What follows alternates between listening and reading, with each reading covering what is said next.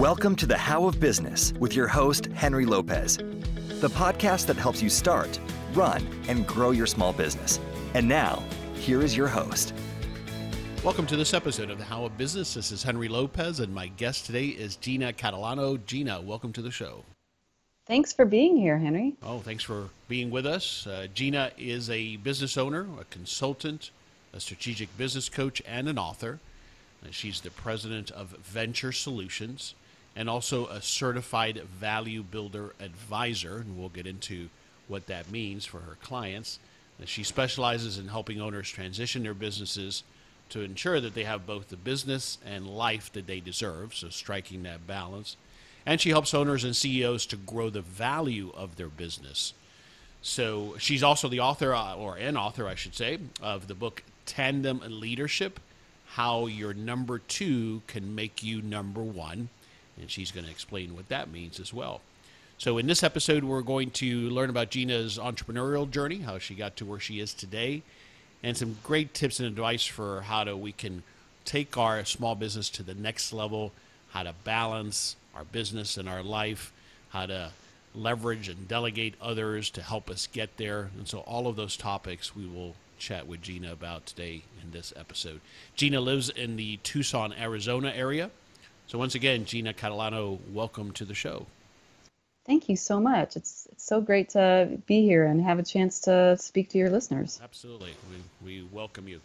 And so, if I understood correctly, I was doing the research. You ended up in Arizona, but you're not originally from Arizona. You've lived in a couple different places, right? yeah, I'm, I'm a little bit of a wanderer. I actually grew up in California and uh, I'm from a long line of Californians and decided that I needed a big adventure. And so I moved to the Midwest, and then I met my husband there, and I ended up staying. So um, I've had the great opportunity of living in just a lot of different places with working with a lot of different people, and I think it's really helped uh, my business and it's helped my life quite a bit. I mean, I've really enjoyed the diversity that I've had been able to do. Yeah, fantastic. Um, what I love about Arizona is it doesn't rain that much, and I hate the rain. oh, whereas my wife doesn't mind the rain, but I just I love sunshine, and I can't get enough of it sometimes. I grew up in South Florida, but I live in the Dallas area now. Right. All right. So you got a bachelor's in mathematics, and then on to a master's in public administration. So, am I gathering that at that time you thought public sector was going to be your career, and that's what you were going to do? Is that right? Yeah, it was. I had, um, you know, I loved um, having a math degree, but I quickly learned that there would never be a, a Catalano theorem in the works that future students would uh, want to study. And, you know, like a lot of us, um, my college experience was amazing, but my work experience during college actually probably shaped me more than the actual study. And I was always involved in the entrepreneurial side of colleges, of the college experience, which was at the place where I went to school, UC Santa Barbara, they had an amazing conference services program. They actually hosted the Olympics, one of the Olympic villages at one point. So that kind of for-profit entrepreneurial side um, in the not-for-profit sector really engaged me and taught me a lot about planning and you know responding to emergencies and all kinds of really fun things and um, I thought I wanted to stay in that. And for a lot of people, they may or may not know this. When you want to stay in higher education, you really need a master's degree, at least minimally. And that was why I went and pursued my uh, public administration degree at the time. Okay, and so then you, you went into that that field, higher education, working with student services, working seminar conferences, developed some workshops, I believe. Tell us a little bit about that. Right. I've got I um, I ran a small conf. I actually worked at uh, several universities, and then I ran a small conference center, which is like running a hotel um, on a campus. And there was this opportunity. Um, there was a brand new program being started up called the Manufacturing Extension Partnership, and they needed someone to to work with small manufacturers to help them improve their businesses. And they needed somebody to work on workshops and seminars. And I thought this looked really exciting and I applied and I got it. So one of the things that happened over the next few years is I was doing all these workshops and conferences and planning them. I learned more and more about manufacturing, and I realized I just fell in love with it. I just I love the idea of making things, the coordination of all the different parts. Um, it was amazing and kind of rose up through the ranks to the point where I was running a regional office in Milwaukee um, of about 25 consultants. And we were going out every day, you know, talking to small business owners and helping them improve their business either through process improvement or growth. And um, it was pretty amazing. And it really shaped the way I looked at the world from there. Yeah, no doubt. And obviously, you've got all that experience and input. It's similar to for me when I was in sales, working in the corporate environment. I got to work with so many different companies, and you just you learn so much about how to do it, how not to do it. Uh, but then, so what leads to then around 2011, if I have the date right, to starting your own consulting business? Well, I um I had the opportunity to uh, in between the time that I left uh, the not-for-profit consulting business and to, uh, to 2011, I had the opportunity to run a couple of small manufacturers. Uh, one was a, a, a dance costume manufacturer. You know, it doubled every year. I learned a lot, and then I did kind of the opposite extreme and somebody enticed me to come help them try to do a turnaround. It didn't work. I didn't feel really, and we ended up actually filing Chapter 11. But you know, I knew going into it that was very much a possibility. But I thought, you know, at either end of the spectrum, learning what happens when you don't do your business well could be just as um, exciting. You know, it was sad. Don't get me wrong, but learning about all the things that happens when things don't go well, um, I think I thought would really um, be an opportunity. And then we decided to move to Arizona. Um, and I realized that I was really tired of traveling a lot and wanted to have a business that would allow me to take my sort of unique skill set and put it together in a way. So in 2011, I started Venture Solutions, and it's been going crazy ever since. did you start it by yourself, uh, partners? How did you get started? I did start by myself, um, though I've been really fortunate um, with the kind of experience that I've had. I've been able to work um, with, you know, not to make a play for my book. But I've been able to work in tandem um, with other people, other projects. I had a number of people that asked me to come join them as part of their team, a virtual team, to do things with my specific specific skill set. So I still had the ability to work with other people, but still maintain my independence on doing my own projects as part of my business. Yeah, that, that's such a great way, especially when you get started and even ongoing. But how was those? Were those people that you had as part of your network, people you already knew from your career? how did you develop those relationships? Um, a couple were from my original network, and what I found is that once you start doing that, and if you're doing a good job, um, people just say, "Hey, you should talk to Gina," or you should, or I used to say the same thing. You should talk to, talk to Bill or or Karen or whomever, um, and it just became sort of this loosely um, independent network of folks that wanted to do things. And then as I as I developed sort of my own thing, my own niche, I was able to do more and more things on my own. Still partnering with people, but not um, as much now as I did before. Um, I have more colleagues now that I use for bouncing off ideas as opposed to working on you know group projects. Yeah, yeah, that makes sense. When you look back now, when you started your business in 2011, do you wish you would have started earlier, or was the timing what it needed to be? I wish I have to say I try really hard in my life not to have a lot of regrets, but I had thought about doing this about five years earlier and I wish I would have started five years earlier. What kept I have to say doing that, so? Um, you're gonna laugh, but um, I got an offer to go work for somebody while I was starting my consulting business, and so uh, it started as a contract. And this has happened before, you know, in between or whatever. I started as a contract, and within six months, I was deep in it again. And they were like, "We really need you here full time," and it was an exciting opportunity. And so I couldn't pass it up. And it's actually it happened again when in 2011, and I said no way. I just said I knew I learned my lesson the first time, because when you go in for me, I don't know if this has happened to you. For me, when you go in as a consultant or a coach, as a you know your expertise is valued differently. When you become a full-time contractor and you're there all the time, it's I think it's a lot more difficult to facilitate change. Interesting. Good. Well, thanks for sharing that. All right. Well, let's let's get into what I wanted to talk about here, mostly in our conversation. I have a quote here. I think it's from the book, uh, and this is just a partial quote. "Quote: The most successful leaders have a keen awareness that they and their businesses can be better, end quote.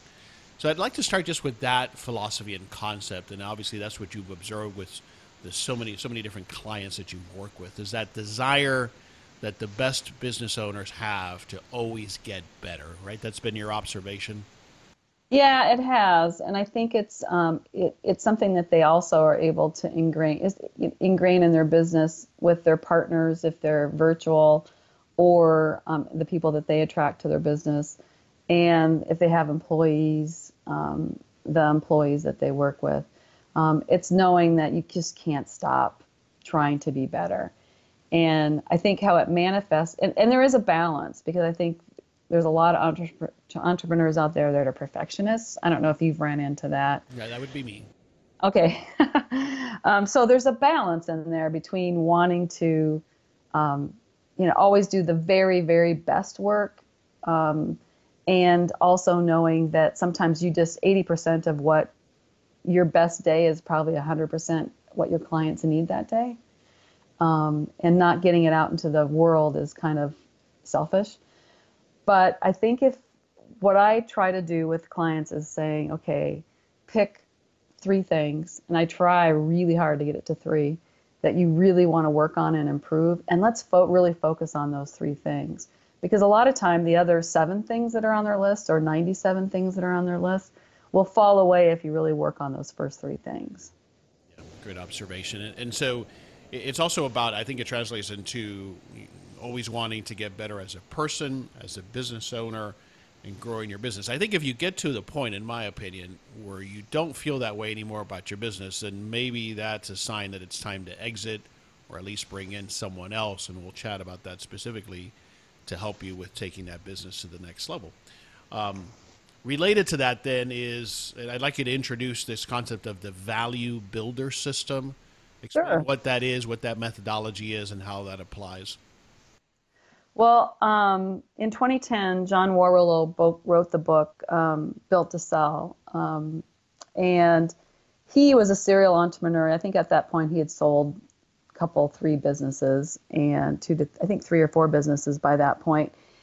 And he was one of his businesses was a research marketing um, uh, market research company, and he was really fascinated with the exit process. And his belief, his core belief, is that you're really not an entrepreneur until you sell your business, um, which I think is fascinating, and I think it really upset. It kind of puts everything on a, on a on its head sometimes. And I love the book because I think um, it was a business allegory. It was easy to read, and it really taught that even if you didn't want to sell your business, um, understanding what makes a business valuable really is important for the long. Because for most owners or most entrepreneurs, their business is one of their biggest asset, if not their biggest asset, right? Sure. So I started giving that book away all the time, and I just every time I would start working with someone, I said, "Hey, this is it's a short, easy read. You know, read it the next time you're on a flight. You'll love it." And people loved it. So um, couple years ago, I became aware that he was doing this value builder system, and basically he created a survey. And I think as of now, they've um, surveyed tw- over 25,000 businesses, primarily in the one to 20 million dollar range, um, and that's the majority of businesses, you know, in general. And they identified in the survey identifies eight key factors that will make your business more valuable. Interestingly enough, making your business more valuable to sell also makes it easier to run. So I became a certified value builder because I believe the methodology, whether you want to sell in three years or 30 years, all the advice in there will get you to where you want to get to um, and not be a, a slave to your business. So I, I, believe one or more of those indicators has to do with how dependent the business is on me, the founder, being there day to day. Is that right? Yeah, that's one of them. Um, the other seven have to do with customer satisfaction, uh, opportunity for growth, recurring revenue, um, uh, being how dependable, depend, independent you are from your suppliers, your other employees, or your customers. So it's a whole host of things interestingly enough, they the average company scores about 52. And what they've done by surveying companies over and over, from companies that get an offer uh, a certified, you know, like a, a letter of intent and an offer, if they've moved their score up to an 80, they can increase their multiple um, by 71%. So, for example, if you, the average, um, regardless of industry, the average multiple is like 3 point time, 3.55 times of their um, pre-tax profit. And if you can get your score up to 80, you can get it six times. So even if your business, you know, comes out to uh, just for you know 500,000, I mean that's the difference of you know 500, you know 500,000 and a million dollars can is the difference in your taxes, for example. Yeah, no, so. it's, it's, huge. So, what are some of those? Obviously, we've touched on them, but what are some of those other things that differentiate the 50 point ranks uh, companies to the 80 ranked companies? And that well, what are some of those things? I mean, we yeah. Touched, we so, on, for example, uh, I'm probably not dependent on one customer for 80% of my business. Those kind of things. Those else? kinds of things. Yeah. Um, scalability. When you when thinking, this is something I didn't really realize before I really got into it. But when an owner, somebody decides to want to buy your business, they have to write two checks. They have to write one check to you to pay you and then they have to write another check to fund the future operations of the company. So while we're as owners, we're always looking backwards, you know, well, I made X amount of money last year. They're looking at the business on how much future revenue is going to come out of it and how much it's going to cost them to be able to do that. So, for example, you know, what kind of cash flow will your business have after you take your cash out, for example? Um, what kind of uh, future product flow do you have? I mean, how good is really your um, your product and your opportunity for recurring revenue? So if you have subscriptions, which a lot of um, you know a lot of online entrepreneurs they're really into their you know their monthly recurring revenue, and that's a great thing to have in a business um, that needs to be sold.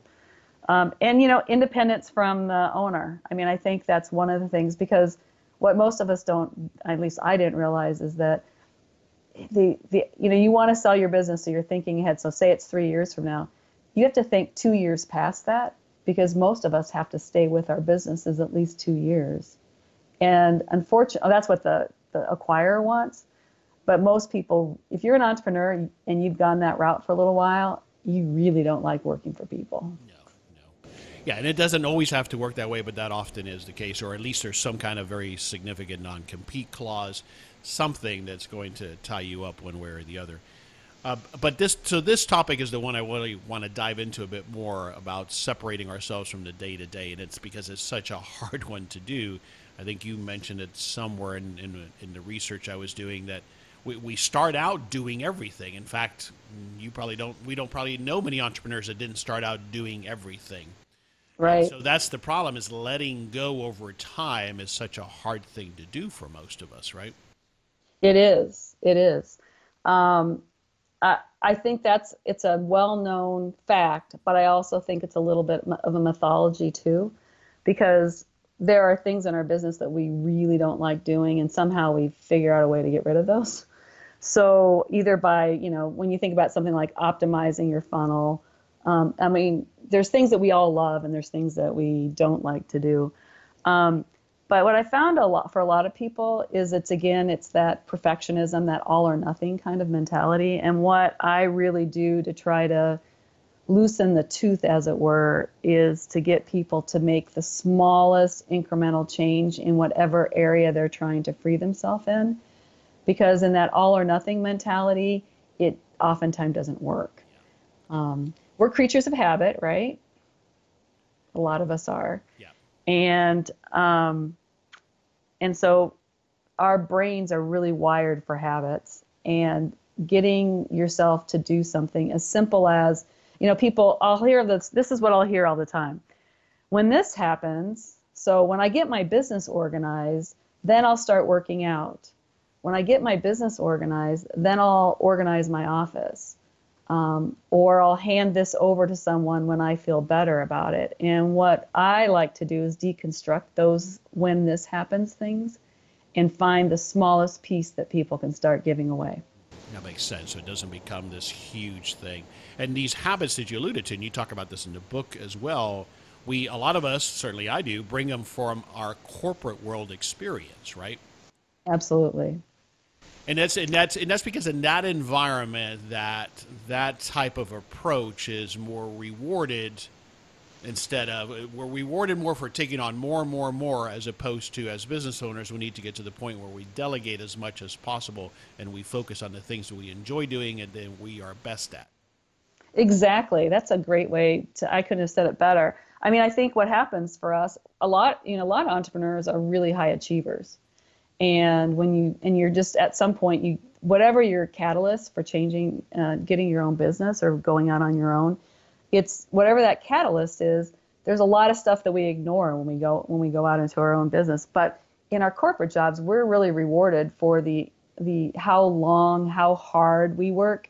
And that's not how it works necessarily when you have your own business. Um, there's you're rewarded for your results almost 100% of the time and ideally it's rewarding you in some sort of balance between working in your business and your life Right. And that's why I always encourage people. And honestly, a few years ago, as part of my d- development, um, I, that's one of the reasons that I spent two years um, studying to be a life coach as well as doing my business coaching because um, it's hard for us to separate our business and our personal lives because a lot of it, and, and we don't want to for a lot of things. It's what gives us the freedom to do what we want. That's right. Yeah, that's that's a great point because uh, sometimes I almost feel guilty. I, I love thinking about my business, but exactly. everybody has a different way of balancing it too. That doesn't mean I don't give myself time to do the things I want to do, but but I'm passionate about what I do, and so I talk about it even when I'm not quote unquote working. Exactly. It's it's almost impossible to turn it off, but I don't think that it. Um, I don't think it's can always be the crutch that you that doesn't mean you don't do the other things and especially if you're your most valuable asset with your business then you have to make sure that you're doing all the things that you need to do um, to keep yourself in alignment to make your business successful and your life. So, in a business like yours, where it's consulting, where your delivery, people want you, they want you on the engagement. How have you started to be able to separate yourself from that such that your business isn't entirely dependent on you delivering? That's a great question. Um, my model used to be very straightforward consulting. You know, you give me a project and then I will take care of it. And, you know, I was rewarded for it. So, I mean, financially and um, emotionally and intellectually. So it was awesome. But when you're trying to move away from trading time for money, um, because that's not the ultimate freedom for me, and freedom is important as part, it was one of my key values um, I started figuring out ways to leverage. So, leveraging um, some of my trainings that I did so that I could get people up to speed quicker, changing more to a coaching model because I felt at the end of the day, no matter, even when I was delivering, say, say somebody had contracted me to do, oh, to help them with their, I have like one client, right, uh, a couple years ago asked me to work with her directly as a CEO of a small company to help her get all of her executive documentation to her board and all that stuff into place. So I did that once. I did that with her. So then what I did, I recorded a webinar on it and and then I can give that to someone. I can still help them, but I don't have to do as much as I did before because they'll have I've gotten them to a a certain level without having to repeat my behavior. I mean, you know, my activity. Um, I do group coaching now with my clients. So I do one-on-one work with them, but then I also do group coaching because I found there's a lot of entrepreneurs are somewhat isolated um, with their own business development and finding other people that they can hang with and have questions with has been, and they learn a lot from each other. Absolutely. Most entrepreneurs, in my experience, are very isolated. Uh, but your point about leveraging your time has been one of the ways that you've gotten away from that one-to-one exchange for time for, for money. Uh, but let's segue then into the key point of the book, this tan- this concept of tandem leadership. If you would please just introduce that concept. Sure. Um, one of the things I was a great number two um, for a lot of years, probably since I was a kid. I'm the oldest, so in, if you're an oldest child of six kids, um, you're kind of a number two to your parents a lot of the time and it was something that really had served me. It, so let you me know, interrupt there. By that you mean that you were you assisted them in the parenting of the other kids, and that's what you what you mean by assuming this role of number two. Exactly. Okay. Thanks for it. thanks for the clarification. And then as I went in and started working for uh, more and more leaders, I found myself always in that sort of number two position. Uh, not because it was a deficit position, it's just that I was really good at it. And as I started working with business owners, I realized that a lot of them struggled with adding, especially their first time. Um, they kept, you know, they would go through these either assistant, and by number two, I mean it could be your virtual assistant, it could be in the case of a lot of people in the online space, but you know, a lot in the manufacturers, it could be their, you know, small company, it could be their production manager. It's that person that really focuses on the internal things, the internal workings, because a lot of us as entrepreneurs are focused on the external things. And um, what I realized they struggled a lot for a couple of reasons. One, um, they didn't understand what that person was there to do. And at the beginning of our businesses, we touch everything. And in the end, we really should touch nothing. And that transition is really tricky for a lot of people. Yeah. And, and so, good point that it doesn't necessarily have to be your, you know, your vice president. Has, exactly. Doesn't necessarily even have to be an employee. Now, can so can I have multiple number twos then, as long uh, uh along that thinking? Yeah, you can. Um, because, because you what, mentioned like if I have a virtual assistant for one capacity, uh, I might still need a number two in another. So maybe I've outsourced or have someone who helps me with the financials, but I still need someone to help me with sales. I could have that person be a number two as well. Yes? Exactly, exactly. And understanding, and one of the things, the feedback I've received from the book is that a lot of people in that are in those number two roles have really appreciated it because it gave them an insight to how um, the people that they were working for struggled and gave them a better way to look at how to help them be more successful. Um, and that's a really great insight to have. So the toughest thing, of course, is as you touched on for us, is when we've been doing it all ourselves for so long. It's it's hard a to find the right person. You talk about, I think that we try. We often will will hire people or bring on people or partner with people that are like us instead of somebody that will complement us. And, and then it's hard for us to actually let go, right? Yeah, those are probably the two biggest things. Um, I think it's really, uh, uh, it's really the as far as hiring the right person. I think oftentimes we end up hiring people that are exa- exactly opposite of us, thinking that that will help, or we hire somebody just like us. And somebody just like us isn't going to want usually isn't going to want to do the things that we don't want to do anyway. And then hiring somebody opposite might seem okay but really what you want is somebody that's a complement i just read this great article this week in the harvard business review and they said it's really interesting and this was talking about ceos and coos but the you know you can there's tons of books on CEOs, but there's almost no books on COOs. And one of the reasons is is that the COO is traditionally hired to offset how the CEO is, and that's why there's really no common denominator in what makes a good COO because it's very personality dependent on the CEO, which I think is fascinating. Yeah, right. Exactly. I had not thought about it that way, but that's exactly right. It has to comp that person has to complement the CEO like you said. Very interesting. So, how do you go about, or at least give us a couple of ideas or insights to how you go about helping your clients find out what they're truly looking for in their business, as you say, and, and that balance that they would like to strike between their business and their personal life? How do you start getting into that and identifying that and helping that client ask themselves those questions? That's a that's a great question.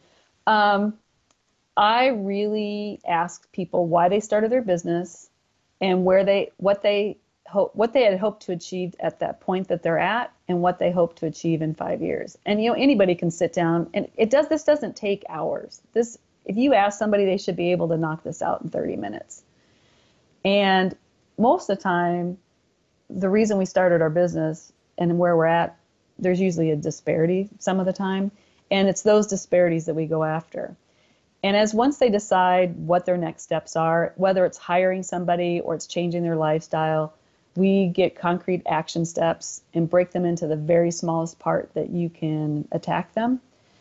If they're looking to hire someone or add somebody onto their team or contract with somebody, then I usually have them do a personal inventory of what they're doing on a daily basis as much as I can get them to do it. Now, with phones and everything and people's schedules, it's pretty easy to do. And we start parsing that apart and saying, you know, are, is this, are you the best person that can be doing this? Because it's amazing to me when somebody's working on a project that they're trying, say they're trying to book a thousand dollar client or a thousand dollar sell a thousand dollar product and they're sitting there wrestling with a $10 an hour issue. Um, that's not the best use of their time. But at the beginning, you you know you feel like you have to do that, but we often keep those habits way longer than we should. The other thing, Gina, is I, I have to believe you've encountered is where when you do that assessment now, you realize I don't really like this business anymore, or what it's become, or what it is, is not really what I want to do. So in that case, in my experience, usually the best thing is to begin to plan to exit the business. But what are your thoughts on that? I think that's an excellent point, and it's one that um, that I, last week I was in Las Vegas at the Value Builder Summit, and they uh, I got to hear Bo Burlingham speak, and he wrote um, he co-wrote the Great Great Game of Business, and he just wrote a new book called Finish Big. He was a contributor in Inc. for like 20 years. He's at Forbes now. And what he said is super interesting is that when people exit their businesses, even through the process, if they're not treated fairly, if if at the end of the day, but the if they the, the icing on the cake, the people that he's seen that's been most successful, if they can figure out if they if they can figure out a way to sell their business and see their business live on without them, those have been the most um, successful people that he's seen, and it basically comes down to purpose. So if your business isn't serving you anymore, you really have to figure out a way to either make have it be of, of service to you and the others that people you're working with, or make sure that you jettison it and get it out into the world where it needs to be. Yeah, yeah, great point. All right, so we'll take a bit more personal turn again. You mentioned freedom as, as one of your what drives you. What type of freedom are we talking about? Um, the ability to control my time and um, to do the things that I like, both professionally and personally. So, professionally, I love serving clients. I love working with my top tier clients. I love the diversity in their businesses and helping them achieve their dreams. It's it's just part of who I am. But I also like doing it on my own time and being able to do things um, like go to a, ret- a personal retreat with a group of women in Charleston, South Carolina, which I was able to do a couple weeks ago. Um, I didn't have to ask anybody for time off. I just had to make sure that I had the the funding and my in my schedule cleared, and that kind of freedom is really important to me. Yeah, it resonates with me completely, as I'm sure it does with a lot of our listeners who are entrepreneurs. So, I want to ask you about a decision that you've made looking back in your life that has now had significant impact. I, I, would obviously venture one of them was making that decision in 2011 to start your own consulting firm. But if you look back, maybe perhaps be, before that, is there a decision that stands out in your life that you think, boy, when I made that decision, look at the positive impact it's had now in my life? You know, I think um, long time ago. I think it was when I made that decision to, like I said, I'm from a long line of Californians. My family immigrated from Europe straight to California. So growing up, no one, we didn't have any relatives back east. Everybody else I knew growing up always had some relative back east, you know, and, and, and back east could have been, you know, in those days could have been Nevada. But, um, um, and I think it was pretty brave um, just to pack up my car. I mean, I got a, I had a job, but I just packed up my car, drove cross country by myself from California to Pennsylvania. And those are the days before cell phones. And I couldn't understand why my parents were nervous about me driving across country by myself. Now that I have children, I totally understand. Um, but I think that really that really set the tone for the big adventure and made it easier for me to do the other things that I had done I've done since. Yeah, I can definitely see that. That's great. Thanks for sharing that. All right, so uh, we've touched on it, but give us the, the quick elevator pitch or summary on what Venture Solutions offers, what you offer your clients. Um, easily I just work with CEOs um, and owners to improve and create value for their business wherever they're wherever they they see and want that value to be. Um, because I have had a diversity of experience and and seen so many different kinds of businesses, um, it, I think it makes me really well suited to work with owners and CEOs to kind of pick their brains and challenge them in a way that I, I'm not sure that every coach or consultant can do. Very good. And so, Gina, let's talk about books. You mentioned, I think it was Built to Sell, and uh, obviously we chatted a little bit about your book. Is there another book that comes to mind that you would recommend to our listeners? You know, it's one that I'm just starting and I'm using it kind of in a fun way. Um, I love Tim Ferriss, and so um, I just picked up uh, Tools of the Titans and Tools of Titans, not the Titans. And um, the way he brought, have you read that? Have you seen that his book yet? I have. I have not read it. I've read his yeah. previous books, and I'm a big fan of his podcast. Yeah. Um, what I love about how this book is broken up is that it's just broken up in these little snippets, which is about my um, attention span some days. and um, I have a practice in the morning where I get ready for the day and I set my intention. And so my new thing um, at the end of the day is um, just picking, just randomly picking, you know, going because it's a huge book. I mean, you could use it as a uh, to weigh down your house with, um, and just go through it and pick something and read it because they're only a couple pages long, and then reflect on that. So it's kind of going to be my end of the day thing. I'm just going to start that next week. It's my I, my new thing that I decided, and I've just flipped through with a few things, and it's just really fun. It's a really fun book. I love it. Great. Thanks for recommendation and. and for the insights to how you use it. So we'll have links to that book as well as your book, which again, Gina's book is Tandem Leadership: How Your Number Two Can Make You Number One. Who who is that book uh, written for? I mean, I think it's obvious, but just share with us what your thoughts are on who you wrote it for. I, who I wrote it for was that um, early stage entrepreneur who is in a high growth business and is noticing that things aren't maybe turning out quite the way that they had wanted, and they realize they need help for whatever reason. And that's who I wrote it for. Who I found likes it as well is people have used it a lot just with their other relationships, both work and personally, in terms of understanding how the other person thinks. And so that's been super rewarding too. Yeah, I imagine so. Great. Thanks for sharing that. All right, we'll wrap it up. Uh, last parting piece of advice or thought for our listeners. I think uh, the last piece of advice is the importance of focus. Um, and it's an old saying, but it's what you're what you don't do every day is probably more important than um, what you choose to not do. Let me say rephrase that. What you choose to not do every day is probably more important than what you choose to do because we we like our big lists and um, eliminating a lot of those things on those lists are, is important for us to have success.